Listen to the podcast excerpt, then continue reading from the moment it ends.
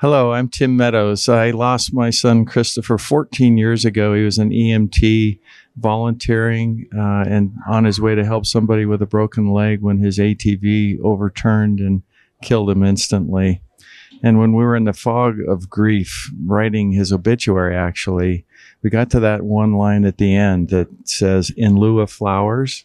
And we couldn't think of what to do. We had no idea until two of his coworkers decided that they'd put together a paramedic scholarship fund. Chris was planning to go to a paramedic school in the fall after he passed away.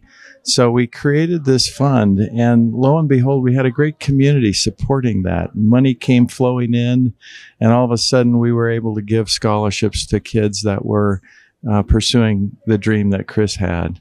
So the scholarship fund was great because it was a no brainer. You could pay it forward to kids that wanted to do what Chris did, and you can honor his memory at the same time. And I had an epiphany about four years into this after we'd given out 10 scholarships or so. And I said, you know, I get that we're honoring his memory and I get that we're helping other people in, in their EMS pursuit. But I'm getting so much positive energy out of doing this. Why? Because I could talk about my son. I could talk about his situation and I could keep his memory alive, which kept him so close to me.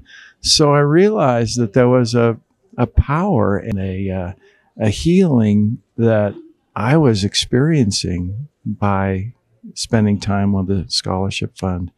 So it isn't necessarily for everyone, but it was an unexpe- unexpected consequence for me to realize that this was therapeutic to me to honor him through the foundation. Thank you.